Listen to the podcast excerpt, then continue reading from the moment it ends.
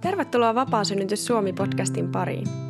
Siskojen ja naisten piiriin, jossa jaamme tarinoita naiseudesta, äityydestä, raskaudesta ja synnytyksestä. Tämä on paluu juurillemme, voimakkaiden naisten heimoon, jossa kuljemme tuettuina ja kannateltuina, toistemme tarinoista inspiroituen. Janoatko sinäkin naisten yhteisöä, jossa tulet kuulluksi ja ymmärretyksi täysin omana itsenäsi? Paikkaa, joka tuntuu siltä, kuin palaisit kotiin. Jossa löydät yhteyden samanhenkisiin naisiin ja luot uusia ystävyyssuhteita. Jossa saat tukea ja rakkautta aina kun sitä tarvitset. Tervetuloa Vapaasynnytys Suomi nettiyhteisöön tietoisille naisille. Kuukausittaisen naisten piirin lisäksi saat sensuroimattoman someyhteisön, joka on tuonut yhteen naisia ympäri Suomen sekä fyysisesti että netissä – ja jatkaa nopeaa kasvuaan. Olemme kiitollisia, kun juuri sinä haluat tulla osaksi tätä voimanaisten heimoa. Liity mukaan osoitteessa vapaasynnytyssuomi.fi. Minä olen Evelina Ryytter, Vapaasynnytys Suomen perustaja ja tämän podcastin emäntä. Ja nyt päivän jakson pariin.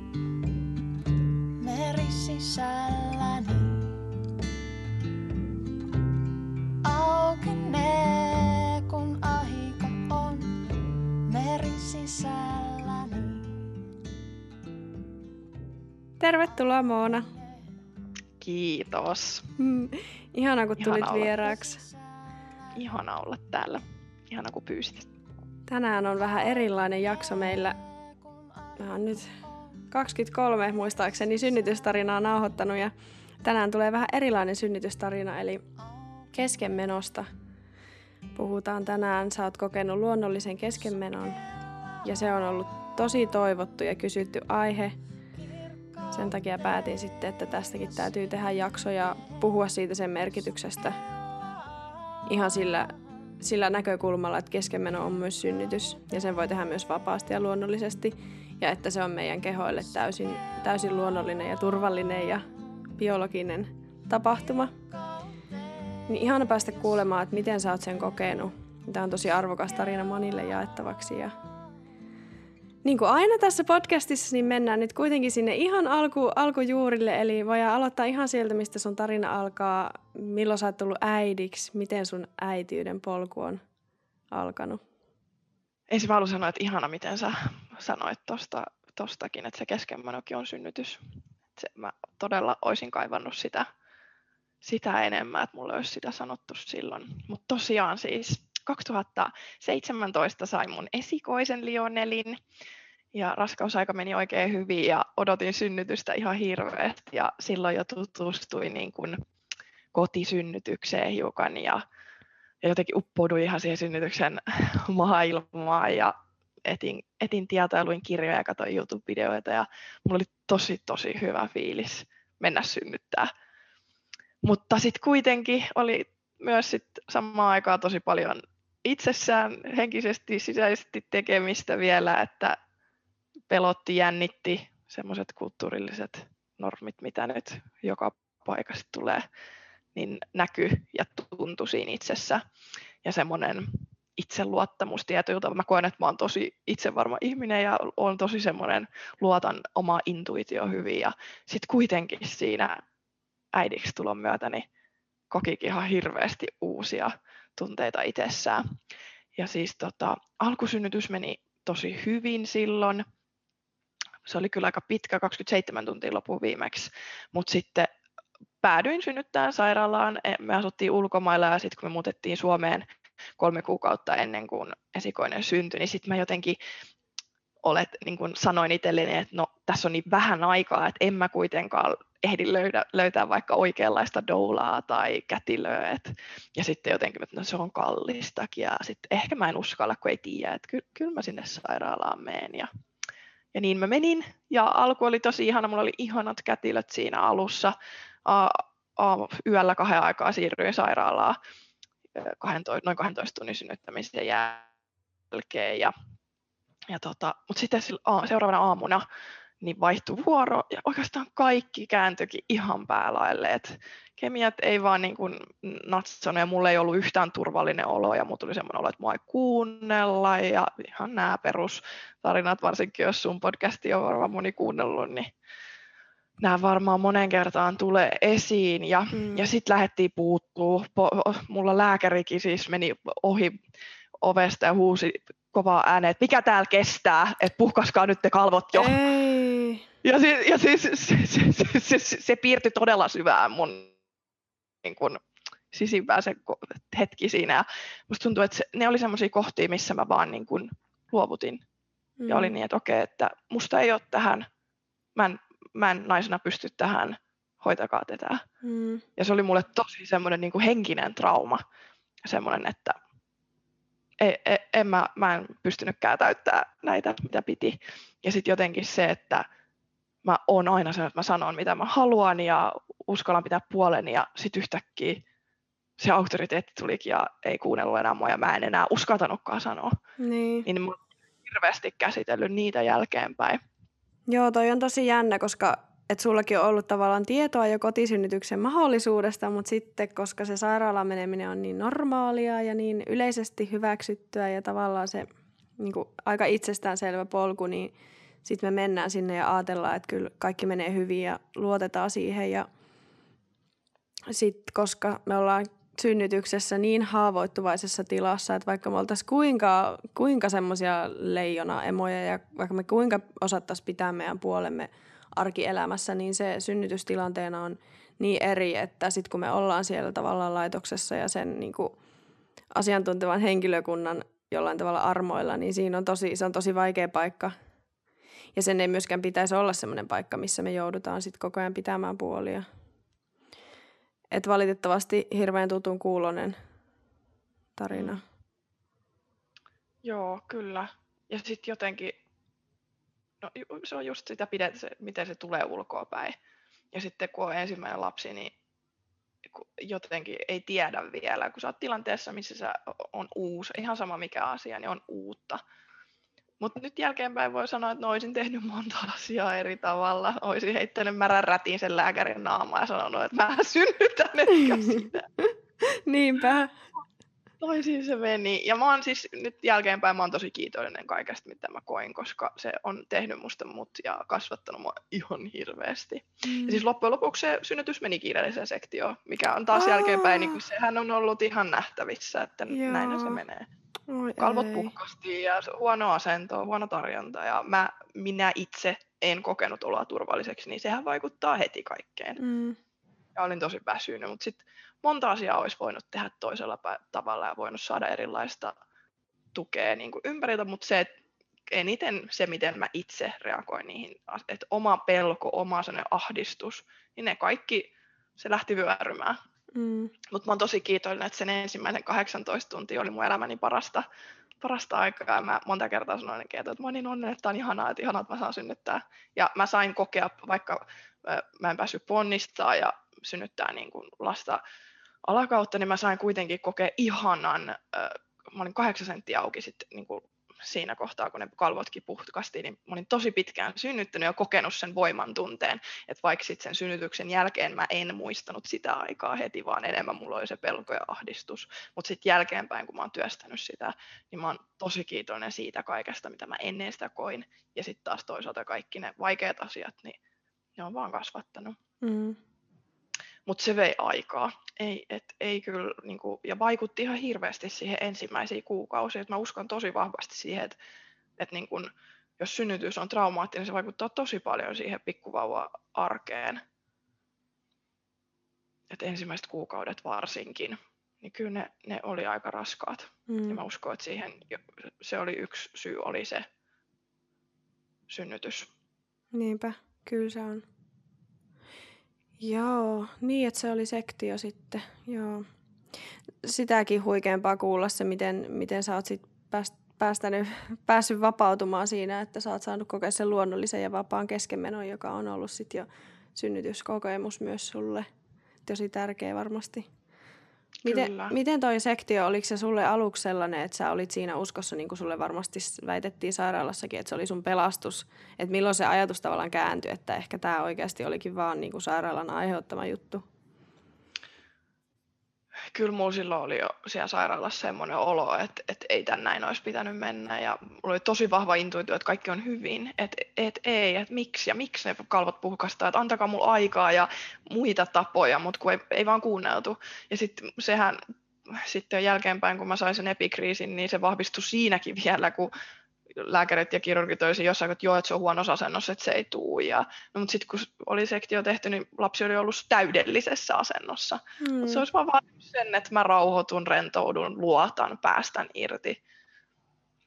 Ja että on sellainen ihana rakastettu ja turvallinen ympäristö, on kaikki valot ja mua palelsi, mä olin ihan jäässä ja siis kaikki vaan niin kuin, ihan, e, siellä oli jo hirveä kiire, ihan niin kuin heinäkuun kiireisimpiä päiviä, niin se näkyy ja aisti koko siitä sairaalaympäristöstä. Mä olen ylipäätään herkkä kaikelle, niin kyllä sen, sen huomaa. Mutta tota, sitten sen sektion jälkeen, niin kyllä mä pari päivää olin aika, aika kanttuleen ja pihalla, ja, mutta sitten kotona niin kun, heti kun pääsin kotiin, niin mulla iski ihan siis niin kuin jäätävä suru. Se on niin kuin tosi, tosi syvä suru, että miksi tämä meni näin ja miksi mua ei kuunneltu. Ja mulle tuli ihan siis semmoinen niin kuin, myös ne fyysi, niin kuin, ihan kuin mua olisi kajottu fyysisesti. Että et tosi semmoinen, niin kuin, että et mulla oli tehty jotain tosi väärää, mutta tuli semmoinen olo, että sitten mä sitä jouduin käsittelemään aika paljon, että hei, että tämä meni näin ja hy- just sen hyväksymistä ja sitten myöskin sen irtipäästämistä. Mm. Siinä kohtaa mä sain hirveästi apua apua tota homeopatiasta sit myöhemmin. Se oli mulle iso, iso apu ja, ja myöskin sit puhuminen. Mutta se oli alkuun kanssa tosi vaikea. Mä en halunnut puhua siitä yhtään siitä synnytyksestä alkuun, mikä on tosi, ei yhtään mua. Mm. Koska mä oon, mä oon avoin ja mua voi lukea kuin avointa kirjaa, mutta vitsi siitä Leonenin synnytyksestä oli tosi tosi vaikea. Mä en edes kirjoittanut siitä mitään mihinkään ja mulla on vähän se niin häpeän tunne, että, että mä en pystynyt puolustamaan itseäni ja mun, mun, niin kuin, mun ei annettu olla minä että se, tosi semmoisia, sit monet puhuu siitä, että on se pel, mene, lapsen menettämisen pelko ja että kuoleman pelko siinä synnytyksessä, että sitten sen takia asiat, mutta mulla ei tullut ollenkaan, mulla oli vaan semmoinen, että niinku, miksi, miksi mun kosketti. Joo, joo. Ne on varmasti tosi yleisiä tunteita, mitä nousee pintaan, varsinkin niin kuin täysin semmoisen häirityn sairaalasynnytyksen jälkeen. Mutta se, mm. se trauma, mikä siitä niin kuin väistämättä tulee, niin se olisi myös tosi helppo niin kuin tavallaan painaa alas sillä, että no te, ne teki kaikkensa ja tämä oli mm. vaan pakko mennä näin ja mut niin kuin pelastettiin ja vauvalla oli varmasti hätä. Et se vaatii tosi paljon, niin kuin sä sanoit jo, että sä oot niin kuin muutenkin intuitiivinen ihminen, niin sä oot päässyt siihen käsiksi, että se on aiheuttanut sulle surua. Ja sitten se vaatii tosi paljon niin kuin nähdä se sillä tavalla, että se ei oikeasti ollut oikein, mitä sulle tapahtui. Ja että sä saat oikeasti tuntea sen, että suun on kajottu niin kuin on kajottu. Joo. Hei, toi oli hyvin sanottu, että sä saat oikeasti tuntea noin. Se oli mulle yksi avaintekijä siihen, että mä pääsin eteenpäin, koska alkuun tuli semmoinen, kaikki oli, no että onneksi kaikki on hyvin, että, että vauva on elävä ja sä oot terve, että kaikki, että ei niinku, että oo kiitollinen. Sitten tuli alkuun, että ei saa, mä en saa tuntea näin, eikö mä saa niinku kokea, että onko tämä nyt väärin, että mä oon tehnyt, että että en mä saa tuntea näin, että nyt mun pitää vaan iloita ja olla tyytyväinen lopputulokseen. Totta kai mä olin kiitollinen, että mun lapsi on elossa ja terve ja mun ja mä selvisin hengissä, mutta ei se silti poistanut sitä mun tunnetta siitä kaikesta. Mm. Että sitten kun mä hyväksyin sen, että hei, tää on ok, mä saan tuntea näin, se on ainoa tie, millä mä pääsen eteenpäin, niin se helpotti ihan hirveästi. Nimenomaan, joo. Se on ainoa, se on ihan välttämätöntä käsitellä, jos haluaa mm, tavallaan sitä omaa tarinan suuntaa muuttaa ja saada toisenlaisen kokemuksen. Kyllä. Hmm. Kiitos, kun tästä jo puhuit. Tässä on jo tosi tärkeitä, tärkeitä asioita liittyen ihan, ihan synnytystraumaan ja sen käsittelyyn. Joo, mä oon kans niin kun, vaikka se alkuun en pystynyt puhumaan, mutta jotenkin nyt kun on päässyt eteenpäin, niin on kokenut, että no it, ihan itsekäistäkin syystä, että kun sitä pystyy kertomaan, niin se on jotenkin helpottanut, plus se, että sit mä niin kun mun on nyt paljon helpompi nähdä ne hyvät puolet siinä asiassa kuin silloin, kun mä kielsin ne kaikki tunteet. Mm. Et vaikka nyt mä puhun niin kuin se on ollut, mutta silti mun on paljon helpompi nähdä se kokonaisuus jopa positiivisesti. Mm. Niinpä. kaikki asiat, mitä tulee eteen, niin ne on niin täällä meitä, meitä varten kuitenkin. Kyllä. Meitä opettamassa. Ja, hmm. Kyllä, ja vaikkei niin kuin helppoja olekaan ja paljon vaikeita asioita, mutta kyllä ei saa, jotenkin todennut vaan sen, että syntymä ei voi saada ilman kuolemaa ja siihen liittyy aina se jotenkin. Mm. Mitään muuta ei ole annettu kenellekään kuin tämä hetki. Niinpä. Joo, tosiaan siis ihan ensin kun Lionelin sai, niin ajattelin, että ei enää ikinä, Joo. ei koskaan enää, että oli tässä. Ja muutenkin vauvavuosikin, mä, otin, mä olin ihan stressiäiti ja tosi semmoinen niin kuin murehdin koko ajan kaikkea ja jännitin ja me, osaanko mä nyt tehdä tämän ja se oli vaan jotenkin niin kuin, se vauvavuosikin nyt näkee sen ihan eri tavalla, että voi vitsi, aika kasvun paikka sekin oli itselleen.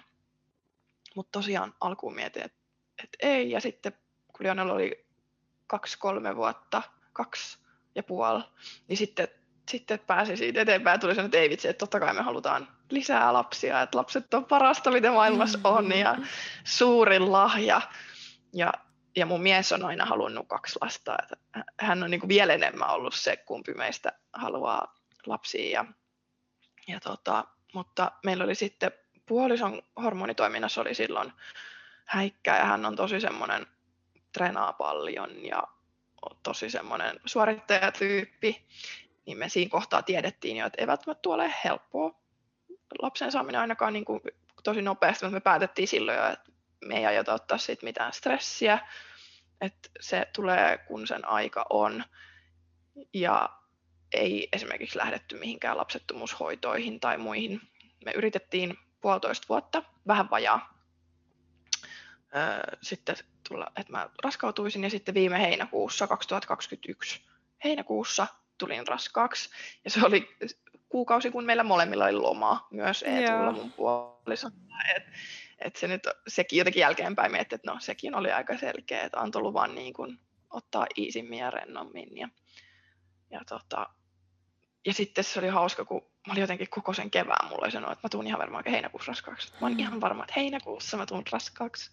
Ai niin, niin se on toi viime vuoden heinäkuu, kun mäkin olin silloin, kun silloin oli joku supertäysikuu vielä, niin sit mä, mä olin silloin, että Hei, nyt niin. mä, tossa mä haluan. Silloin ollut.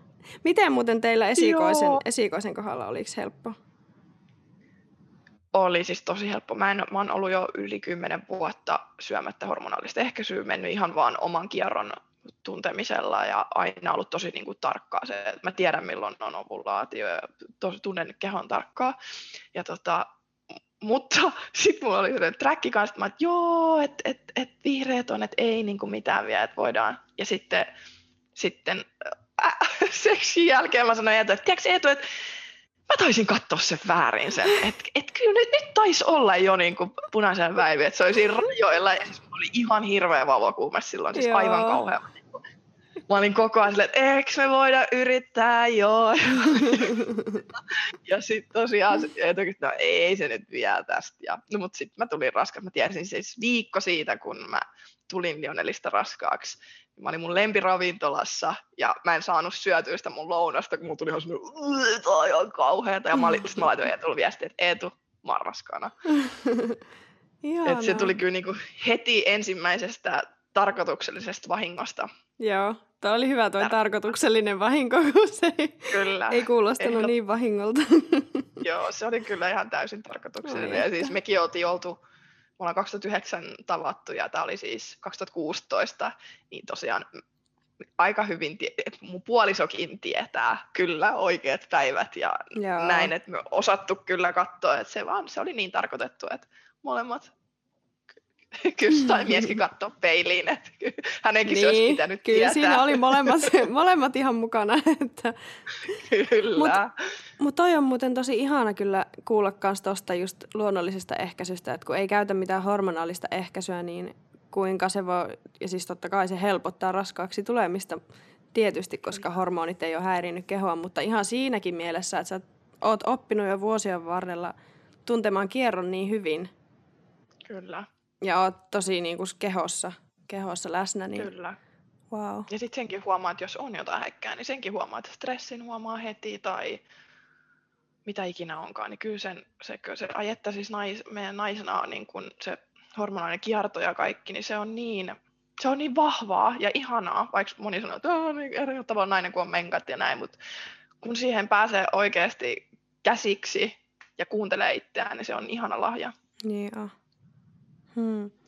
Hyvässä ja pahassa, että toki sitten niin kuin, tietyllä tavalla myös niin kuin, huomaa ne, että jo, tavallaan se keho kyllä kertoo, että jos joku on epätasapainossa. Mm. Sitten taas ottaa sen semmoisena, että ne on hyviä tieviittoja. Niinhän ne on. Se on tosi hyvä. Mutta joo, sitten tosiaan heinäkuussa mä raskauduin ja kaikki meni tosi hyvin. Ja mulla oli siis se kolme kuukautta, mä olin 11 päivää ja kol, se 11 viikkoa kolme päivää raskaana ennen keskenmenoa. Niin se oli ihanaa. Se oli siis mm. niin ihanaa. Ja mä oon jälkeenpäin miettinyt, että mulle kun tosi monet on kysynyt muut jälkeenpäin, no tiesitkö sä, että jotain vialla? Koska usein sanotaan, että kyllä se äidinvaisto kertoo. Mutta siis mulle ei tullut mitään. Päinvastoin.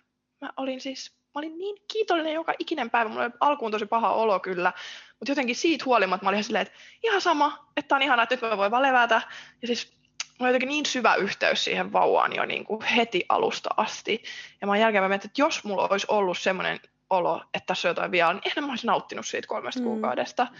Et mä oon niin kuin tosi kiitollinen siitä, että se, mä sain niin kuin nauttia siitä kolmesta kuukaudesta ja pitää sen yhteyden siihen pieneen. Ja et jotenkin se oli mulle tosi voimaannuttavaa. Mähän niin kuin, äh, Lionelista mä kävin varhaisultrassakin, mutta nyt mulle ei niin kuin, jotenkin mulla ei ollut semmoinen olo, että ei, ei mun tarvitse niin mennä varhaisultraankaan. Että sitten vasta kun tuli viitteitä siitä keskemenosta, niin mä menin silloin ylimääräiselle käynnille. Mutta niin ei mulla ollut ollenkaan semmoinen että mä tarviin mitään. Tein kyllä ihan raskaustestiin, mutta ei mulla ollut semmoinen olo, että mä tarviin mitään vahvistusta, vaan nyt mä vaan nautin tästä. Että kyllä kaikki menee hyvin. Tosi sellainen luottavainen olo. Ja sitten mä varasin välittömästi, kun mä sain tietää, että mä oon raskaana, niin mä varasin kätilön ja doulan mm. heti, heti. Mulla oli jotenkin se, että ihanaa. Ja, ja itse asiassa nyt lähestyykin toi, niin kuin se laskettu aika, mikä olisi sitten ollut, niin mä huomaan, että nyt on ollut tosi sellainen tunteellinen, tunteellisia päiviä välillä, että varsinkin nyt muutama läheinen on saanut lapsen ja kun näkee ne lapset, kun ne on tosi tähän samaan aikaan syntynyt, niin vitsi, että nousee niin kuin tosi tosi vahvasti omat tunteet. Mutta tota, se oli ihanaa aikaa, siis ah, mä kerroin kaikille heti, siis Joo. siis kaikki läheiset, ja et siitä mä oon tyytyväinen, että mä mietin jälkeen, että vitsi, että olisi pitänyt vaan someenkin laittaa sitä, että et, niin kuin, et, ah, tää on ihanaa, mutta jotenkin niin kuin, var, mä olin varmaan viikon, vajaa viikon tiennyt, meillä oli pienet juhlat kotona tai semmoista, me pidetään kalakeittopäiviä, että tulee perhettä, niin mä kerroin niille kaikille, että hei mä oon raskaana, että mä tein just raskaustesti, ja että oli, ja sitten kaikki muut iloitsi meidän kanssa, niin se oli jotenkin, se oli ihanaa saa jakaa sitä mm. hyvää fiilistä. Mutta sitten tosiaan, mä en muista tarkkaa päivää, milloin mä menin siihen ensimmäiseen. Se oli siis käytännössä varhaisuudella, koska se oli, olisiko se ollut viikko 9, 8 plus 6 tai jotain. Mutta niin, niin siis silloin tuli ensimmäisiä niin kuin pientä tiputteluvuotoa, ja mulla ei edes tullut mitään. Niin sitten se oli ensimmäisenä, että voi ei, että, että onkohan nyt niin kuin kaikki ok. Mutta sitten mä menin sinne, mä menin mun omalle, niin kuin mä käyn Femedassa, niin kuin mun on kynekologi, niin käynyt siis vuosia aina tarkastuksessa. Mä menin hänelle, että mä en mennyt niin kuin naikkarille silloin. Mä menin hänelle tota, ihan ultraan ja sitten hän totesi, että kaikki on hyvin. Että ei ole mitään hätää. Että se voi olla, että istukka on esimerkiksi jäänyt vähän siihen kohdun suulle tai jotain. Et, tai siellä on esimerkiksi, jos on ollut joku keltaraus, toi, mikä tämä on, keltarauskysta tai joku tällainen, niin sekin voi vähän, tai myö, miksi näitä sanotaan myöomiin vai yeah. muita. Että jos on sellainen, että sekin voi vähän jälkivuotaa siellä. Ja sitten mä lähdin sieltä ihan niin kuin, että no niin, ei tässä ollut mitään, että kaikki hyvin. Et, siis mä siinäkään kohtaa, ainoa, että siinä kohtaa sano, kun ne viikot, mä en nyt muista mikä se tarkka oli, niin sanoi, että se on kuusi päivää vai viisi päivää pienempi se sikiö kuin mitä mä olin laskenut. Okay. Niin se, oli, se oli mulla sellainen, että mä mietin, että, että no toi ei voi pitää paikkaansa, koska mä olin 110 prosenttisen varma, milloin se vauva oli saanut alkunsa. Siis se, se ei ole voinut, niin kuin sä sanoit, että joku supertäysiku, niin mullekin se oli ihan mm. selkeä, että se oli toi päivä. Niin siitä mä vähän mietin, että no olipa outoa, mutta sitten mä jotenkin vaan ajattelin, että no, että sen voi olla, että sehän on vaan niin kuin laite, mikä mittaa. Että siinähän voi tulla kahden millinkin ero, niin kuin, että jos se on vaan jotenkin väärässä suunnassa. Että sitten en mä sitäkään sit jäänyt murehtia sen enempää. Mutta sitten seuraava, oliko se sitten viikko vai puolitoista siitä, niin mä menin, menin tota, PR-tilaisuuteen, missä oli vielä pilatesta, niin kuin tehtiin pilatestuntia, se oli ihana pilatestunti. Mä kerroin sielläkin niin kuin tämmöiselle asiakkaalle, kerroin, että hei mä oon raskaana ja iloitsi hänellekin sitä. Ja mulla oli silloin saman aamun alkanut uudestaan vähän tiputtelee. Ja muistan, mä laitoin sellaiset menkkapikkarit jalkaan silloin, että no jos sitä vähän tulee vielä. Ja sitten silloin illalla, torstai, se oli torstai aamu, kun mä olin siellä tilaisuudessa. Torstai illalla, kun mä pääsin kotiin, niin se vähän lisääntyi. Siis ei paljon, mutta pikkasen lisääntyi. Niin silloin mun rupesi ekaa kertaa tulee vähän semmoinen, että voi vitsi, että miksi, miksi tämä, niin kuin, että, että voi, pitäisikö mun mennä uudestaan. Mun veljen häät oli lauantaina tulossa. Niin sitten mä mietin silleen, että, olisi jotenkin saa mielen rauhasta ennen niitä häitä. Ja sitten lauanta- perjantai-aamulla mulla oli vielä mun Assarin kanssa työpäivä. Otettiin kampanjakuvia ja aamupäivää tehtiin ja sitten mä niinku, siinä kohtaa, sit kun hänkin oli lähes, mä että vitsi, että mun täytyy varmaan, mä käyn nyt kyllä, että nyt mä menen uudestaan sinne lääkäriin, sitten mä pystyn huomenna lähteä sinne häihin hyvällä fiiliksellä. Ja mun puoliso Etukin oli kotona siinä, niin sitten mä ajattelin, että no tuuko Etu mukaan, Etulla oli joku palaverista, että eihän pääse. Niin sitten mä että no ei sitä varmaan, että ehkä mä nyt yksinkin pärjään. Ja, ja sitten mä menin sinne lääkäriin yksin. Jälkeenpäin on miettinyt, että olisi, olisi niin pitänyt vaan rahata se etu mukaan. Mutta sitten kun mä olin siellä, se ei ollut se mun oma lääkäri, se oli toinen, koska sitten mä sain sen niinku ihan tuntia aikaisemmin sen ajan, se, se oli tosi nopea aika. Sitten mä menin sinne ja se ultraa, ja siinä kesti tosi kauan ennen kuin se sanoi yhtään mitään. Se oli tosi hiljaa, käänteli se ultralaitteen kanssa, mä istuin siinä, ja sitten mä tiesin, että okei, okay, että, että ei tässä ole niinku mitään, että nyt ihan varmaan jotain sattunut. Ja sitten se oli, että ei hän löydä täältä niitä sydänääniä. Ja se oli kyllä siis se oli jotenkin niin sen epätodellinen. Vähän tuli niin kuin ehkä poistuttua omasta kehosta hetkeksi aikaa semmoinen, että, että ei vitsi, että mä oon ollut kolme, kolme kuukautta raskaana ja nyt, melkein kolme kuukautta raskaana, nyt yhtäkkiä mä kannankin kuollutta vauvaa mun sisällä. Niin alkuun mä olin ihan silleen, että en mä ole sanottu mitä, mä vaan itkin siinä. Ja sitten sit jotenkin, kun sit mä tietysti heti mietin, että no mitä nyt? en, mä oon kuullut ystäviltä, että on ollut keskenmenoja ja varmasti jokainen on kuullut, mutta ei niistä puhuta koskaan sen enempää, että no mitä se sitten on. Mm. Sitten mä oon vielä sellainen ihminen, että mä haluan tietää kaiken ja mä oon tosi semmoinen, aina opiskelen hirveästi ja eihän mä nyt ollut opiskellut mitään keskenmenosta, että miten se tapahtuu. Niin päähän tuli yhtä aikaa niin kuin miljoona kysymystä. Ja sitten mä kyselin siitä lääkäriltä sen, mitä mä nyt pystyin siitä itkulta ja nenän räässä. Ja... Mutta sitten jotenkin jälkeenpäin, kun mä lähdin siitä, mä olin silleen, että en mä muista yhtään, mitä mä oon kysynyt, enkä mä muista, mitä se vastasi. Ja sitten mä heti mietin, että no miksi mä kysynyt tota, ja tiedätkö, niin kuin tuhat ajatusta. Ja sitten se heti laittoi, että joo, että sun täytyy lähteä nyt päivystykseen.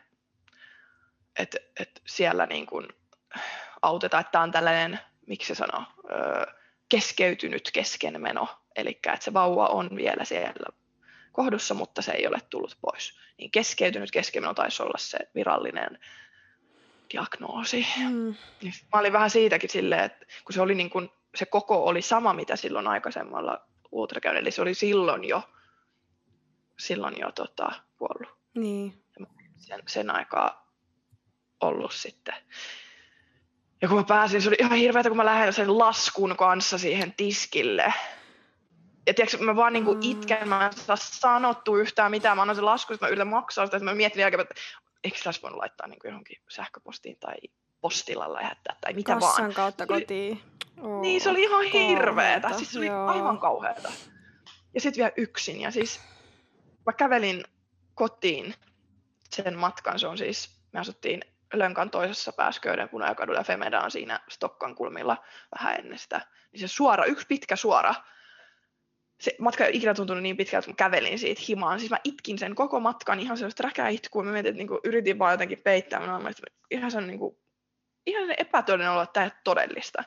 Mutta tosiaan sekin, että kun se nainen oli silleen, että, että sä voit ottaa niinku tyylin taksin tästä sinne päivystykseen.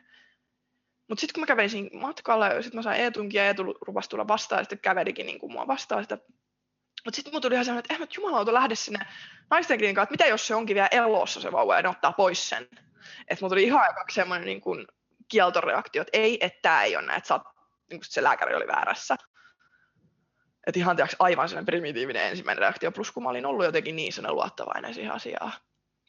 Mutta sitten jotenkin Eetu tuli sit siinä loppumatkassa vastaan, että käveltiin yhdessä kotiin ja sitten muut just tuli sellainen etukyö, että, niin nyt rauhoitetaan, otetaan että asia kerrallaan. Ja, ja sitten mä olin silleen, että ei, että Joonaksen niin kuin häät on huomenna, että, että, että, että, että en mä voi ehkä, niin kuin, mä vielä siinä niin kuin kyseenalaisin, että että vai voiko mä mennä sinne? Yeah. Vai että et, jääkö mä kotiin? Sekin, että eihän mä niinku ymmärtänyt mitään, mitä on tulossa. Mm. Että mä niinku edes, mie- että mulla käy edes mielessä, että mä mun vel- voisin mennä mun veljen häihin seuraavana päivänä. Mutta sitten muutaman tunnin päästä mä olin silleen, että okei, että no ei tietenkään, että ei herraista, että eihän mä nyt voi, niinku, vaikka fyysisesti ei pysty, mutta ei edes henkisestikään. Sitten mä kyllä jossain kohtaa, että no, pitäisikö sun Neetu mennä Lionelin kanssa, että me jää tosi tärkeä päivä. Sitten mä olin, että ei, et, ei, et, Eetun, Eetun paikka on nyt mun kanssa tukemassa ja yhdessä kokee sitä. Ja tota, sitten mun äiti tuli käymään meillä ja se oli tosi ihana, ihana että se tuli heti tukea ja, ja sen surun ja myötätunnon ja kaiken sen. Se oli mulle tosi tosi tärkeää ja saada semmoista naiseuden ihanaa turvaa. Ja, ja, ja se perjantai-ilta oli jotenkin tosi rankka, että mulla on se aika paljon niin kuin pyyhkiytynyt jo mielessä, että siitä käynyt niin kuin aivan kaikki ajatukset läpi ja itkenyt niin paljon, että pääsärkeä. Mä nukkunut sen perjantai lauantai yönä oikeastaan ollenkaan.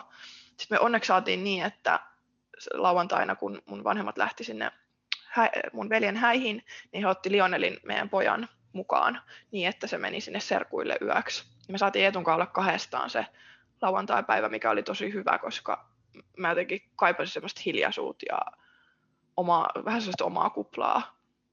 Niin tosiaan lauantai-aamulla, kun mä mietin sitä, että kaikki siellä häissä, veljen häissä kysyy, että no missä Moona ja Eetu on.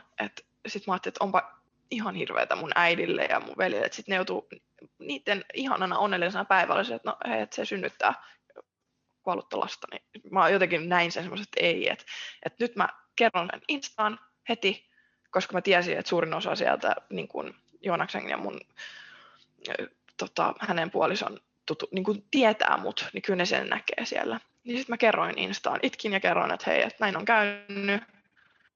Ja siis se oli parasta, paras asia, mitä mä tein, koska mä siinä vielä sanoin, että hei, että et, mulle ei ole vielä se keskenmeno niin kuin lähtenyt käyntiin, että et, niin kuin, et, et jos on jotain vinkkejä, miten tätä kehoa voi tukea, mä niin kuin toin sen näin esiin. Ja mä sain niin paljon ihania, siis ensinnäkin yhtään ikävä viesti ei tullut. Kaikki oli tosi ihania myötätuntoisia ja lähetti rakkautta ja energiaa ja kaikkea.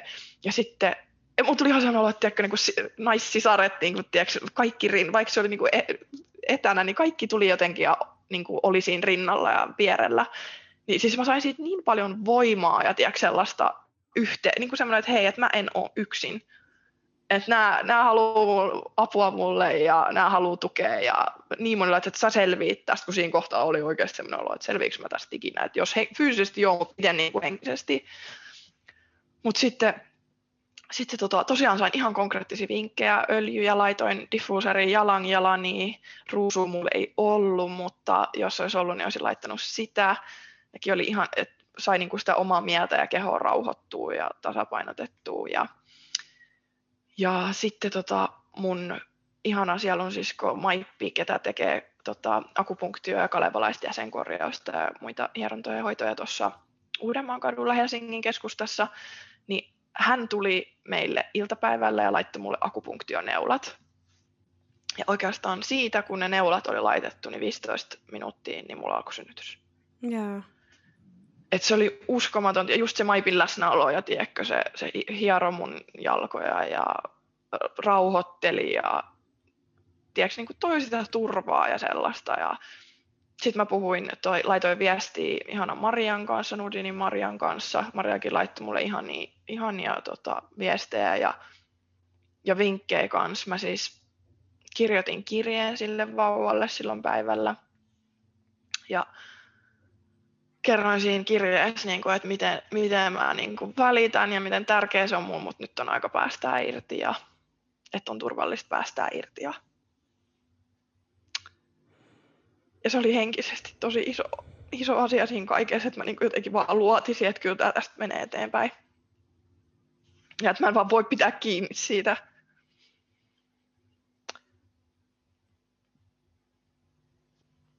Ja sitten tosiaan, kun se Mike oli laittanut ne neulat, niin siitä meni hetki ja mulla alkoi säännölliset supistukset. Ja sitten Maippi lähti kotiin ja me jäätiin Eetun kanssa kahdestaan. Ja sitten mä olin ensin, no kaikki ketä on syntynyt tietää myös supistukset, on, ne on ihan samanlaisia myös kolmannella kuukaudella kuin ihan siellä lopussa.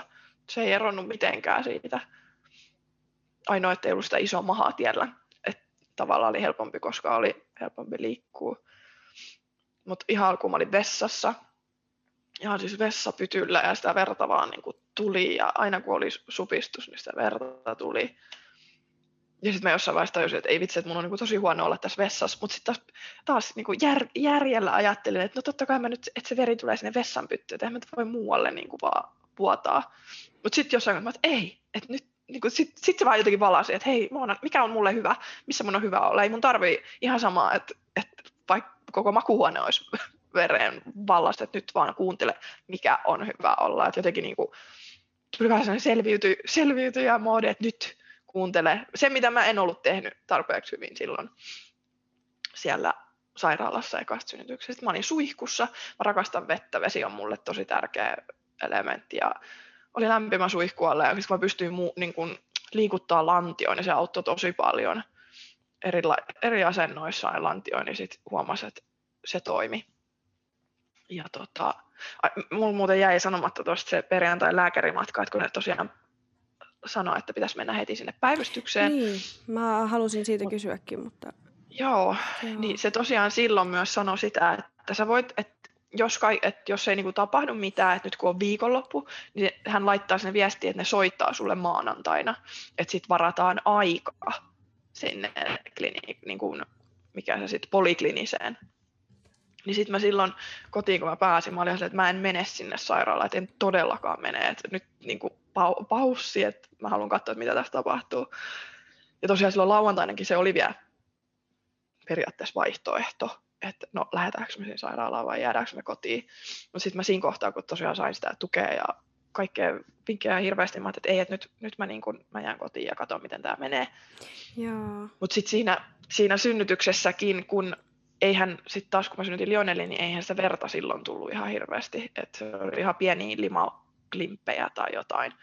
Ja plus kun mä en koskaan ponnistanut, niin mä en nähnyt, miten paljon siinä kohtaa esimerkiksi voisi tulla verta. Ja sitten kesken kun sitä verta vaan niin tuli, niin sitten jossain kohtaa oli vähän silleen, että onko tämä normaalia, voiko mä kuolla tähän, että miten paljon mä voin menettää verta. Niin sitten Eetu soitti jossain kohtaa iltaa niin kuin päivystyksiä ja kysyi, ihan siis vaan kysyi, että hei, että, että että tämä alkoikin tämä nyt tämä synnytys jo kotona, oli ihan tosi hyvä, mikä on mun mielestä positiivista jälkeenpäin, että ihme, että ne ei siinä kohtaa sanonut, että tuu äkkiä tänne. Mutta siis ne oli että joo, tosi hyvä, että se on alkanut ja sitä voi tulla tosi paljon sitä verta. Että et tota, et jos pyörtyy tai tulee huono olo, niin sitten sinne päivystykseen. Ja tota, no mulla tuli sitten yhdessä kohtaan tosi tosi huono. Tai ihan siis se on, että mä niinku, ihan siis viittavaille, että mä pyörryn kohta. Mutta sitten siinä kohtaa mä olin just silleen, että mä en ole niinku ihan hirveästi juonut enkä syönyt, koska mä en ollut, mikään ei maistunut taas päivän aikana, koska oli niin ahdistunut olo ja surullinen olo. Mutta sitten tota, Eetu toi mulle hirveän, kasan, tai hirveän ison mukillisen elektrolyyttijuomaa, missä oli paljon just sitä elektrolyyttijauhetta ja vettä. Ja se oli vielä pistänyt siinä varmaan kolme nelinkertaisen määrän niin kuin normaaliin määrään verrattuna. Niin mä join sen ihan ykkösellä kaikki. Siis ei mennyt monta minuuttia, kun mulla oli ihan erilainen olo. Sitten oli taas se, että no niin, nyt mä, nyt mä niin kuin jaksan ja pystyn taas. Että niin kuin ei voi tarpeeksi korostaa sitä, että muistaa nesteyttää itseensä, koska se on raskas prosessi. Mm. Ja tosiaan mä olin siis semmoinen kolme, neljä tuntia kesti se niin kuin intensiivisin synnytysvaihe sitten siellä suihkussa, kun mä olin, mä en tainnut edes kertaakaan siinä, varmaan kolme tuntia olin ihan suoraan siinä suihkusta, mä en lähtenyt pois, kun se tuli ihan täysin niin, että supistusverta, sitten taas hetken aikaa supistusverta, hetken aikaa. Ja ne oli kyllä siis, ne supistukset tuli paljon paljon tiheemmin kuin sitten taas kun mä synnytin Lionelli, että siinä oli viisi minuuttia väliä. Että sitten niitä tuli, niinku, koska se oli niin nopea sitten loppuviimeksi.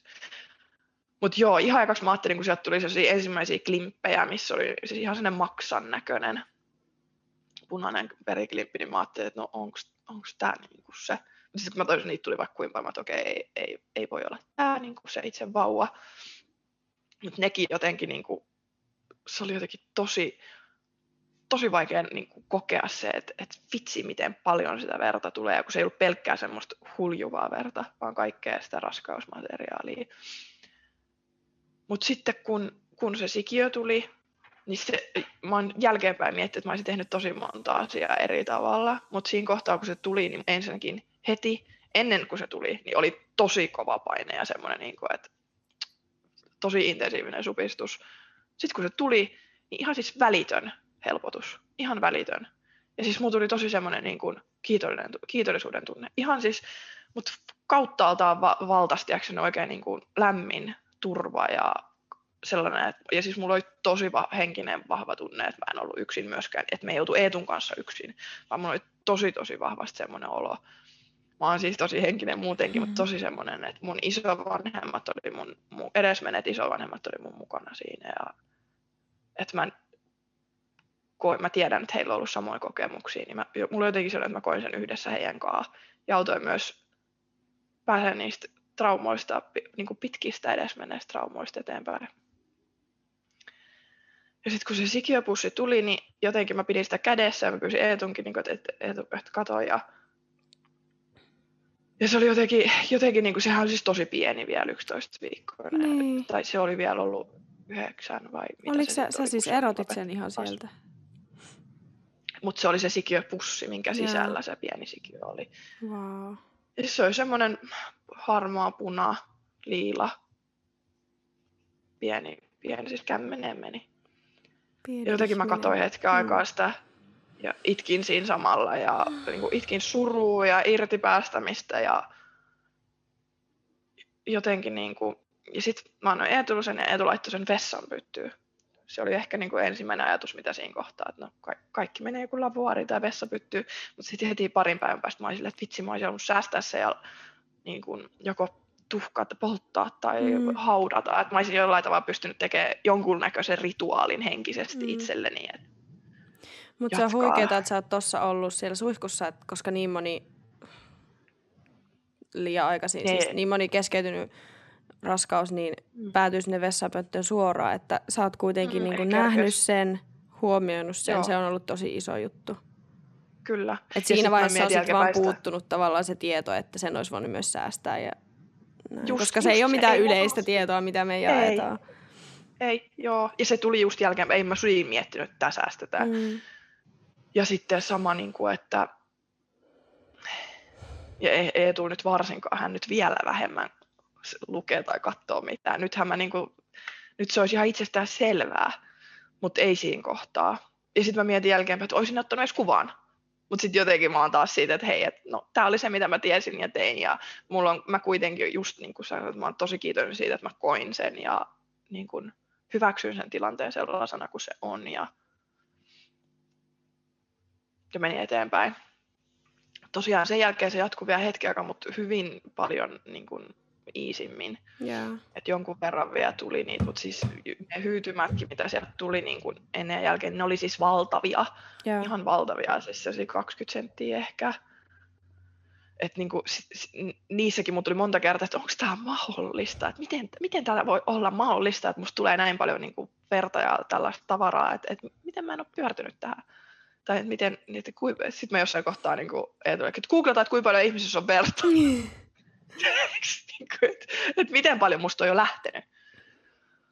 Mutta joo, sitten sit se rupesi rauhoittua tosi nopeasti sen jälkeen, kun se sikiö oli syntynyt. Ja siinä kohtaa, kun se sikiö oli syntynyt, siinä kohtaa mun nimenomaan oli se, että mä en ole yksi. Ja mulla tuli ihan hirmu iso turvan tunne, että hei, mä, mä selviin tästä.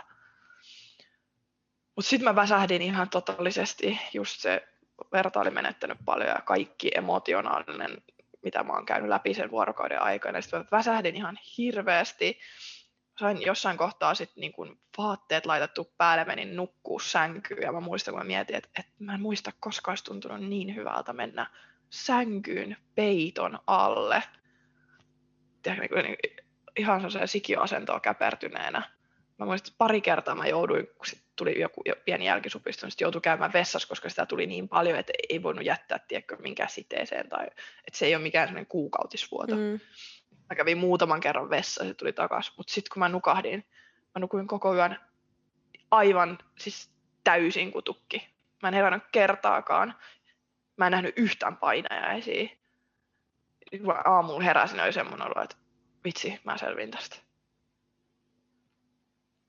Mutta sitten sit oli kyllä edessä oli vielä, jotenkin siinä kohtaa oli ihan hyvä, että en ehkä tiennyt liikaa, koska sitten taas mulla kesti viisi viikkoa yhteensä se, se keskenmeno. Joo. Joo. Niin ihan hyvä, että mä en tiennyt siinä kohtaa sitä, koska sit tuli aikamoisia epätoivohetkiä monta kertaa sit myöhemmin. Et mut jotenkin se kokemus siinä toi mulle sitä luottamusta, että vitsi, mun keho pystyy tähän. Mm. Että mä synnytin ja kaikessa niinku surullisuudessaan se oli tosi korjaava kokemus siitä Lionenin synty, synnytyksestä. Niin. Et mä en lähtenyt sinne sairaalaan, mä koko ajan luotin ja tiesin, niin kuin, että kyllä se mun keho pystyy, vaikka mun tuli sellaisia epätoivohetkiä mm. välillä, niin sit silti mä niin kuin sisimmissäni tiesin, että kaikki on hyvin. Mm. Ja sitten taas toisaalta, jos jotain tulisi, mä pääsen heti. Mä olin tosi lähellä sairaala. Että kyllä mä sinne saan mennä, että ei ne mua sieltä pois niin kuin laita. Siis toi on ihan, ihan huikeeta, että sulla on niin kuin ollut se rohkeus jäädä kotiin ja jäädä kokemaan se prosessi just semmoisena, kuin mihin se on tarkoitettu tai millaiseksi se on tarkoitettu. Ja sitten, että sulla on ollut se tuki, koska sä oot avoimesti kertonut siitä, niin sit sä oot vielä saanut sen tuen, joka on niinku kyllä. tullut joka puolelta. Ja se oli, se oli kyllä kaikki kaikessa. Siis, ja jotenkin mä niinku kaikki, kenen kanssa on keskustellut tästä, niin aina että älkää jääkö yksin. Että mm. Sitä varten ihmiset, niin kuin kaik, kaikkien tutkimustenkin mukaan ihmissuhteet ja meidän ympärillä olevat tärkeät ihmiset, niin ne, ne on niin kuin avain siihen hyvinvointiin. Että totta kai kaikki lähtee itsestään, mutta me ollaan ihmiset sellaisia, että me kaivataan sitä muiden tukea ja turvaa. Ja, mm. ja jotenkin varsinkin niin kuin, miehet on ihan niin, naiset niin kuin keskenään, niin se mitä me voidaan toisillemme antaa, niin se on jotain tosi, tosi vahvaa. Mm. Ja, ja sitten sit se, miten, saa, miten lääkäri on tietysti, niin kuin, lääkäri kertoo siitä hänen, tai siitä lääketieteellisestä näkökulmasta, mikä on niin kuin jokaisessa naisen kehoon liittyvässä toiminnossa, että se on täysin patologisoitu. Ja sitten sä oot mm. saanut sen ohjeen, että nyt päivystykseen niin kuin kyseessä olisi joku hätätilanne, ja että tämä on keskeytynyt keskenmeno, mikä ei niin kuin minun käsitykseni mukaan ei pidä, pidä millään tavalla paikkaansa. Että just se tyhjennys voi ylipäätään siis synnytys käynnistyä monta viikkoa sen jälkeen, kun se sikiö on kuollut mm. ja voi kestää vielä useita viikkoja. Mm. Niin mikä tossa... Ja sekin on musta tosi niin. loogista, koska olisi niin. se aika hassu, että... Että se heti. Et se, ke... Joo. Niin. se voi kestää koska montakin on viikkoa. Kesken. Niinpä. Mm. Ja sitten kun se antaa luonnollisesti tapahtua, niin silloin me vasta nähdään just, että kuinka monta viikkoa siinä voi mennä. Että me ei oteta heti sitä lääkettä, joka käynnistää sen sitten – keinotekoisesti, mikä on niin kuin tosi verrattavissa ihan niin kuin normaaliin sairaalasynnytykseen myös, että sitä ei kunnioiteta luonnollisena prosessina, vaan sitä halutaan kontrolloida ja vauhdittaa.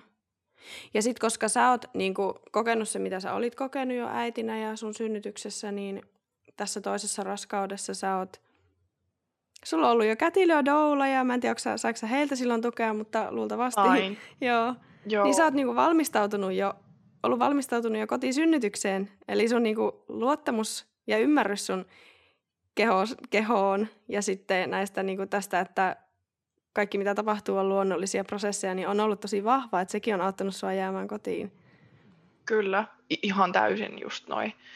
Ja siis niin kuin mä sanoin, niin ne doula ja kätilö oli varattuna, niin heistä siis kun mulla oli molemmat, tuli vielä niin kuin, ket, mä olin siis suunnitellut kotisynnytyksen, että olisi sit ollut, niin kumpikin heistä tuli seuraava viikolla vielä mun tueksi. Ja siis lauantaina oli se niin sunnuntaista seuraavan viikon sunnuntaihin mulla oli joka päivä joku mun läheisistä mun, meillä kotona mun tukena puhumassa, käymässä läpi. Jenna ihana mun kätilö teki mulle päähieronnan. Niin siis se oli ihan, siis se oli ihan mahtavaa se tuki, mitä siinä oli ja miten pääsi purkaa sitä. Että mulle niin, musta tuntuu, että sen takia ehkä mä pystyn puhukin niin avoimesti, että kun mä jotenkin käsittelin sen heti tosi, tosi kauttaaltaan. Mutta sitten tosiaan tämä ei vielä loppunut tähän, tämä jatkuu vielä, että periaatteessa olisi, tämä olisi voinut mennä todella eri tavalla tämä koko tarina, yeah. koska sitten viisi viikkoa kesti se jälkivuoto. Ja sitten viiden viikon kohdalla, mä olin just käymässä Salossa, meillä oli siellä sijoitusasunto, mä olin menossa näyttää sitä asuntoa uudelle vuokralaiselle. Ja siinä matkalla mulla hulahti, niin kun, siis mä en varmaan valehtele, jos mä sanoin, että mukillinen verta siihen housuihin ja se tuli aivan läpi. Sitten mä menin, se oli Loiman kohdalla, Lohjan kohdalla, mä menin ABClle, menin vessaan ja se koko vessa oli aivan, aivan veressä. Housut, vessapytty, sitten mä olin niinku, siellä niinku, tiiäks, kasailen itteeni, että okei, että mitä mä nyt teen, että niinku, mm, mulla sattui ole, äh, koska mä olin vuotanut, niin mulla oli niinku, taas menkkapikkarit mukana, oli autos. No, mä jotenkin niinku, otin pikkuhousut pois, pyyhin kaikki jalat ja yritin siivota sitä vessaa. Hirveät tullot housuihin. Menin hakemaan autosta ne toiset housut. Ja sitten mä jatkoin matkaa sinne Saloon vielä. Wow. Mä ajattelin, että no, mä nyt voi peru, ei mä voi peru sitä näyttöä. Sitten vähän niin kuin rauhoittui. Sitten mä pääsin sinne Saloon perille, mä menin heti ensimmäisen vessaani taas. Aivan hirveä loraus saman tien, kun mä pääsin. Siis ihan massiivinen. Taas ei puhuta mistään kuukautisvuodosta, aivan, aivan eri asia. No sitten mä soitan päivystykseen, että hei, et onko tämä normaali, että viiden viikon jälkeen alkaa vielä tällainen niin kuin megavuoto. Ja sitten sanoin, että no kuulostaa kyllä vähän eri tuvaa tänne. No sitten mä olisin, että joo, että no mä oon nyt Saloista, mä tuun täältä takaisin tulomatkalla.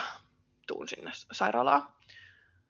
Ja sitten mä, sit mä tota, mulla tuli niin paha olo, siis niin kuin, mulla oli fyysisesti tosi huono olo, niin kuin heikotti, ja sitten menin siihen Salon ABClle, söin siinä, join ja mietin, että mitä mä teen, että uskallaks mä ajaa kotiin takaisin, kun on näin heikko olo.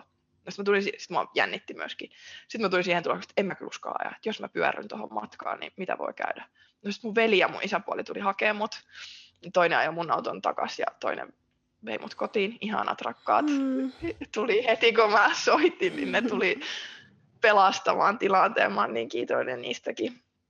Mutta tota, sitten mä pääsin kotiin, sitten mun olo rupesi helpottua. Mä olin saanut syötyä, mä olin juonut, mulla oli niinku rauhalli, ra, Joonaksi ja mun veljen läsnäolo rauhoittaa mua aina ihan hirveästi. Se on tosi semmoinen jalat maassa ja se ajoi tosiaan sen matkan kotiin, niin jo se, että se oli siinä mun, sen energiaa ja se, niin mä rauhoituin, että hei kaikki on hyvin, ei mitään hätää.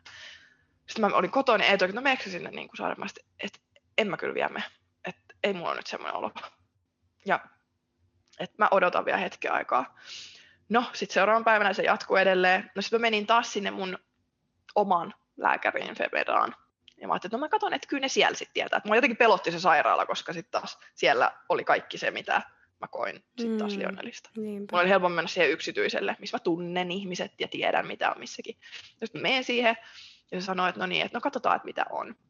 Ja sitten se toteaa, että joo, ei tämä ole vielä loppunut tämä keskenmeno, että on, niin kun, täällä on vielä tätä raskausmateriaalia tosi paljon, että sun kohdu, toi, kohdulimakalvo on tosi paksu, olisiko se ollut 14 milliä vai nyt mä en muista tarkkaan määrää vai olisiko ollut vielä paljon enemmän, mutta kuitenkin oli siis tosi paksu jos mä että no, mi, niin yritin saada vastauksia, että miksi, mutta mä en saanut mihinkään vastausta. Ja mikään, niin kuin mitään ei kerrottu, että miksi tai mistä se voi johtua. Että se vaan näin se on. Ja sitten nyt sun täytyy mennä sinne sairaalaan. Sä tarvit apua tähän. Että se voi tulla, sul voi tulla tosi vakava tulehdus tai se taisi olla se, mitä ne pelotteli niin kuin suurimpana. Mutta sitten mä ajattelin, että mulla ei ole kuumetta, mulla ei ole yhtään niin kuin kipuja. Siis niitä pieniä semmoisia niin lihassupistuksia tuli väliin, mutta ei ollut mitään kipua, eli viitteitä tulehduksesta, mikä to, toki olisi sit ollut semmoinen, että sitten olisi pitänyt mennä. Ja tulehdus on Mutta... myös se, millä pelotellaan aina silloin, jos nainen vaikka ei haluaisi ottaa niitä lääkkeitä ja haluaisi mennä kotiin niin. antaa sen tapahtua. Mutta kun tulehdus ei ole mikään salakavala juttu, vaan se niinku osoittaa ei, selkeät huomaa. merkit. Kyllä. Mm. Ja mulla ei ollut mitään merkkejä tulehduksesta. Ei mitään. Mm. Ei hajua, ei kuumetta, eikä kipuja. Mm. No, sitten mä menen kotiin. Ja sitten mä oon silleen, että, äh, että niinku, et no mitäs, mitäs nyt sitten? mitäs nyt sitten taas, että taas ollaan tässä saman äärellä. Ja sitten mä menen sinne päivystykseen. Ja siis ihan sinne sairaalaan ja siis se oli, mä sain, heti kun mä menin sinne, mä sain paniikkikohtauksen. Hmm. Mä, en, mä jouduin menemään yksin, mä en saanut ottaa ketään mukaan sinne. Mä olin maskinaamalla, mä en saanut henkeä kunnolla, ahdisti, pelotti. Ah, se oli, se oli mä niin kuin, toisaalta mä itse olin luonut sen, koska mua, mä pelkäsin sitä. Sitten mä pääsin siihen lääkärin huoneeseen, oli kyllä tosi ihana ja empaattinen ja myötätuntoinen lääkäri ja erityisesti se sairaanhoitaja, ketä siinä oli mukana. Niin siinä kohtaa, kun hän niin kysyi sitä, niin mä en saanut oikein mitään sanottua. Mä sain ihan hirveän paniikin kohta, että mä niin hengitys, mä olin että sori, että mua niin kuin, ahdistaa ja pelottaa tämä. Sitten mä yritän hetken aikana vaan hiljaa odottaa, että mä rauhoitun. Ja sitten tota, sitten sit kun mä olin rauhoittunut, niin sitten mulla tehtiin se, oli, että tehdään sisätusta. Ei tää, kun mä olin, että mua pelottaa, että mä en halua joutua siihen kaavintaan.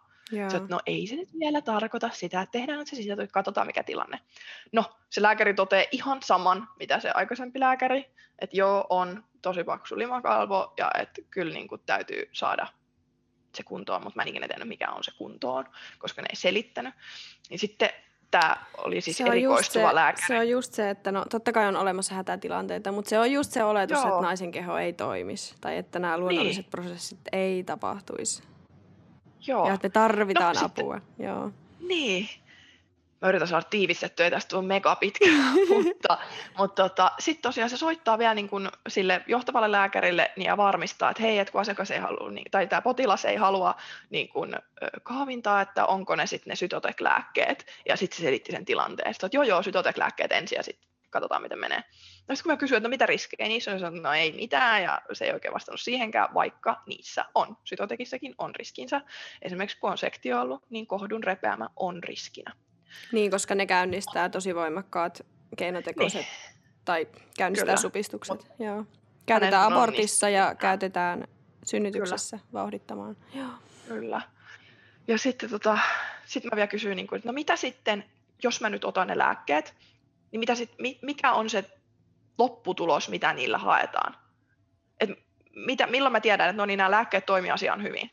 Niin se ei vastannut muun siihen. Se, ei, se oli, että no sitten se vaan vaihtoi puheenaiheet. Sitten mä sanoin, että no niin tiedä, mitä odottaa nyt sitten tämän jälkeen. Että et mä otan ne, tulee yhden kerran vertaisesti loppuun vai mitä. Yeah. Ja sitten ne oli että joo, että otat nämä huomenna aamulla, et saa olla yksin, puoliso pitää olla kotona ja jne. No sitten mä menen kotiin ja sitten mulla alkoi se, sitten mä olin tiiäks, että mä en halua ottaa näitä.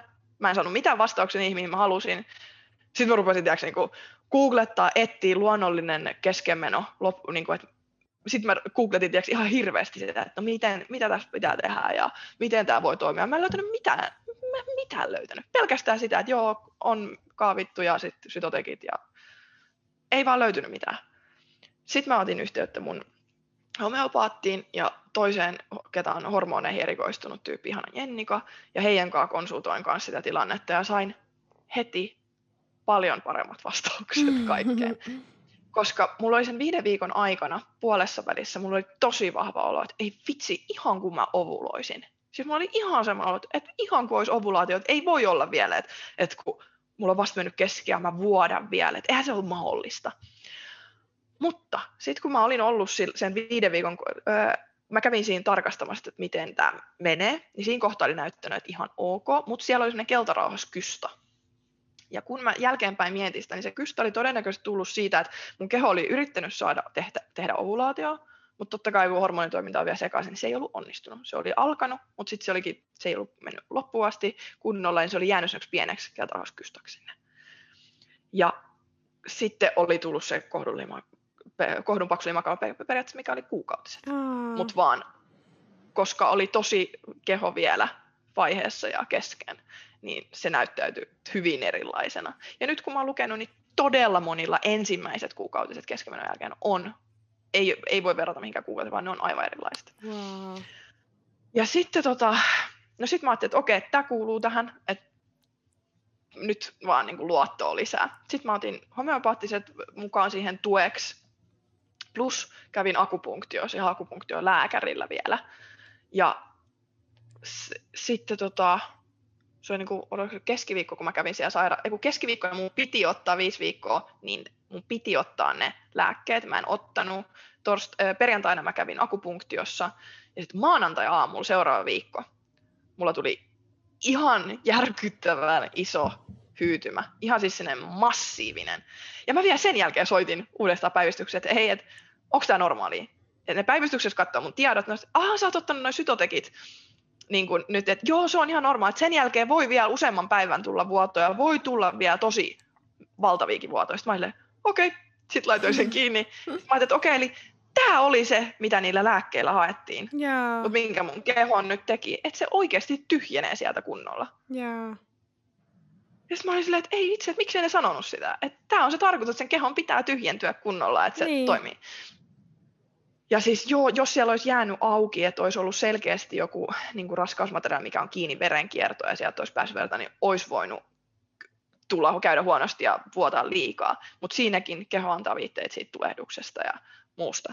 Mutta sitten maanantain sen ison hyytymän jälkeen se loppui melkein kokonaan. Ihan pientä tiputteluilta kohde. Tiistain mulla ei ollut oikein mitään vuotoa, keskiviikko se loppui kokonaan. Ja silloin maanantai, kun mä soitin, sanoin, että hei, tuu torstaina vielä, että tarkistetaan se, että nyt, nyt kun sä oot, ne, ne, mä en sanonut siis ikinä niille, että mä en ottanut niitä silotekkejä. Niin. Että Niin. tuli ihan ilman lääkkeitä, eikä ei olisi, ei olisi Niin. niin. koskaan saatu tietää sitäkään, niin. jos saisit Ja vaan. sitten se sanoi, että no tuu torstaina niin tarkistetaan vielä, niin tehdään lopputarkastus ihan siis polilla aja, aikana. No mä menen sinne torstaina, mulla oli keskiviikko loppunut kokonaan. Mä menen torstaina sinne polille, kädet hiko- hikoili ja jännitin ja odotin sitä mun vuoroa. Mä menen siihen, sitten se tekee sisätutkimuksia. Sitten se on, siis joo, tosi hyvä, täällä on kaikki ihan siistiä, täällä ei ole mitään, ei kystaa. Mä sanoin, onko siellä se kystä? Ei. Ei ole kystaa, kohdun limakarvo on täydellinen, just sopivan kokonen, täydellinen. Hienosti toiminut kaikki. Mä lähdin pois sieltä ja itkin sen koko matkan kiitollisuudesta ja helposti. Hei mun kehohoitajan. Wow. Ja tiiäks, mä niin sain vielä toisen kerran sen opetuksen siitä, että kuuntele itseäsi ja kuuntele sitä omaa kehoa, luota itseesi. Koska siinä kohtaahan mä olisin voinut, todennäköisesti ne olisi varmaan suostunut tekemään kaavinankin heti, jos mä olisin Mm. halunnut. Tai sitten ne lääkkeet, mutta en mä tarvinnut kumpaakaan. Niin. Niin se oli kyllä se oli niin iso opetus mulle, mutta ei missään nimessä helppo. Niin. Et en mä ihmettele, että näistä ei puhuta, koska se, on, se ei ole yksinkertaista. Ja sitten se, että mim, millainen paine tulee ulkopuolelta. Et mullekin lääkäri oli ihan silleen, että sun tar, sä tarvit apua, sä et voi tehdä, sä et voi jäädä kotiin. Että tämä on vaarallista. Ja, mutta sitten niinku, kuka sanoo, että se on vaarallista? Mihin tutkimuksiin perustuen se on vaarallista? Kuinka monelle annetaan, kuinka moni niin kun, prosentuaalisesti, jos on pitkään, niin kuinka moni ö, syntyy niin, että niihin ei puututa mitenkään. Et ei, onko mitään tutkimuksia? Niin, ei. ei Koska niihin ei puututaan oo. aina. Eikä ole sitä tietoa. Että tämä on ihan Niin, huikea et- tarina just siitä, miten, miten meidän keho pystyy ihan mihin vaan ja miten naisen keho pystyy. Ja se, että Kyllä. mitä sä oot oppinut ja sitten oot valmis Kyllä. jakamaan muille. Että nyt se, joka on sun asemassa ja etsii sitä tietoa, on silleen, että mitä mä voin tehdä, mä en halua lääkettä. Se voi löytää sun tai tämän jakson äärelle ja ymmärtää, että tämä on normaalia ja meidän keho toimii kyllä. Kyllä, kyllä se toimii. Ja kyllä mä uskon siihen, että kyllä ihminen tietää itse, jos sä tarvit siihen oikeasti jotain, että nyt on sellainen, että sä, niin mä luot, uskon, jotenkin mullakin oli koko ajan semmoinen, että mä, mä tuntisin sen, jos mä oikeasti olisin tarvinnut siinä, että se olisi nyt pitänyt kaapia pois. Kyllä. Ja että jos me suhtaudutaan ja ymmärretään se, että keskenmeno on ihan täydellisen toimiva kehon prosessi, ihan niin kuin Kyllä. synnytyskin, Synnytyskin. niin me voidaan suhtautua siihen sillä tavalla ja antaa sen tapahtua. Ja ihan niin kuin elämässä, missä tahansa tilanteessa, raskaudessa, synnytyksessä, keskenmenon aikana, jos meillä herää joku, että apua, nyt on jotain vialla. Meidän keho ei ole mikään semmoinen tuntematon salakavala juttu, Ei. niin sitten me huomataan, että nyt on jotain vialla.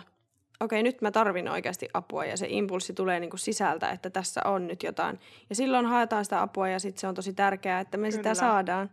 Mutta että se ei ole se Kyllä. meidän oletus alun perin se, Aina, että tämä olisi niin. hätätilanne jo nyt itsessään, koska se ei tietenkään ole. Niinpä. Joo. Ja siis nykyään kun kuitenkin niin kuin, niin kuin sekin, että jos on keskemmän ollut niin kuin way too back, niin ihan pelkkä hygienia taso on tosi erilainen. Että niin kuin monet asiat vaikuttaa, että sit niin kuin puhutaan helposti, että nyt niin aikaisemmin sä olisit silloin kuollut, kun et ole saanut apua. Mutta ei se nyt ole ihan. Sitten jotenkin tuodaan ne, koska aina sattuu ja tapahtuu kaikkea pahaa. Sä et voi tietää sitä. Mutta sitten tuodaan ne, niin kuin, ne poikkeukset, niitä korostetaan. Sitten se, vie niin kuin, sit se viekin siihen, että sit käsitellään kaikkia poikkeuksina Mm. ja erkaannutaan siitä, että pääsääntöisesti keho toimii ihan luonto, että se on luonnollinen osa sitä elämää. Mm. Ja se, että me kuullaan, oli kyllä- niin, kuullaan näitä vaan. tarinoita, niin se niin kuin antaa rohkeutta niin, niin monille naisille ja mä oon nyt tässä myös kuullut muita, muita tarinoita luonnollisista keskenmenoista ja se on ollut tosi kaunista. Tosi kaunista ja mä oon tosi kiitollinen, että sä halusit jakaa tämän sun tarinan.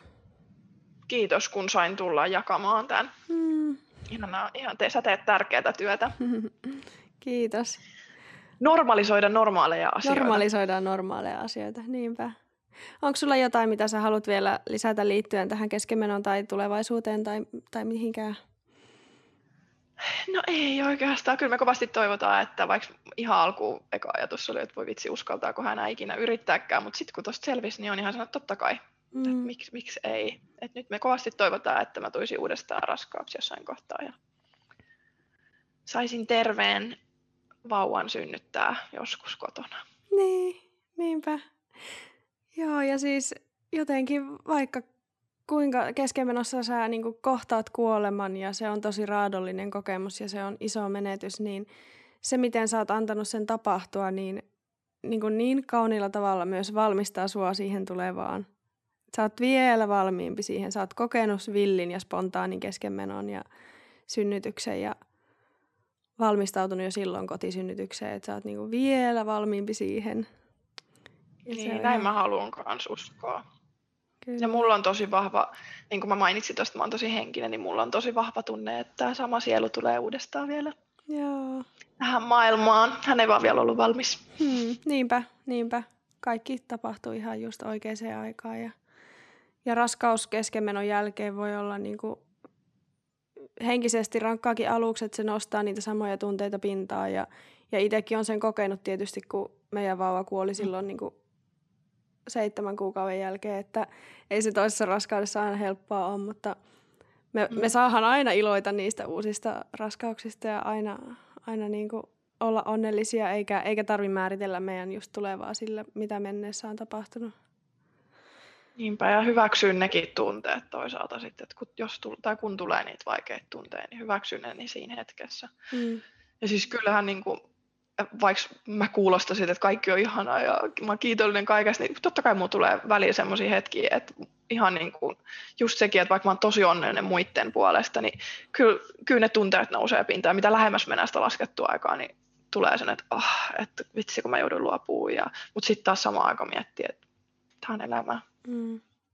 Ja ehkä se, se on tärkeä portaali varmaan mennä läpi siitä siitä niin kuin lasketu, lasketusta syntymäajasta, että jotenkin sit sä oot tavallaan kokenut sen koko, koko syklin sen raskauden alusta loppuun asti. Ja, ja se, että sä pystyt jakamaan ja puhumaan tästä näin, niin on vaatinut just sen, että sä oot kohdannut kaiken sen, mitä se tuo ja käsitellyt sen.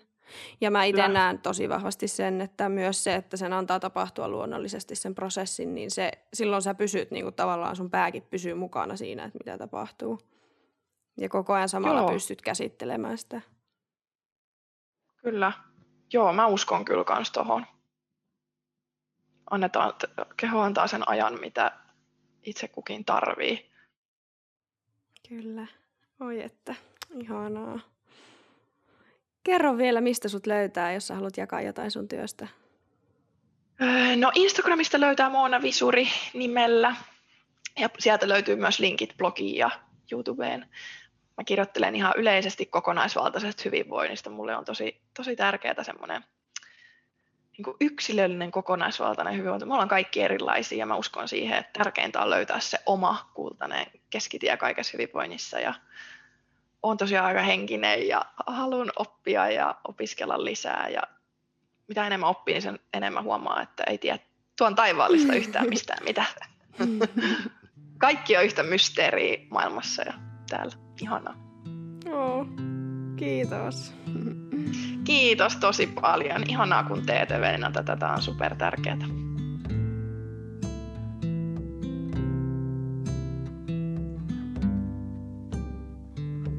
Siinä oli kaikki tältä päivältä. Kiitos kun kuuntelit.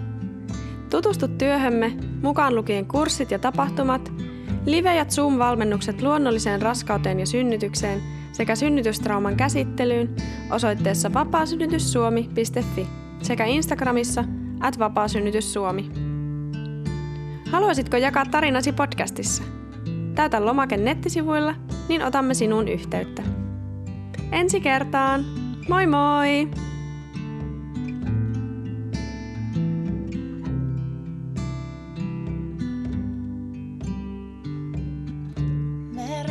side.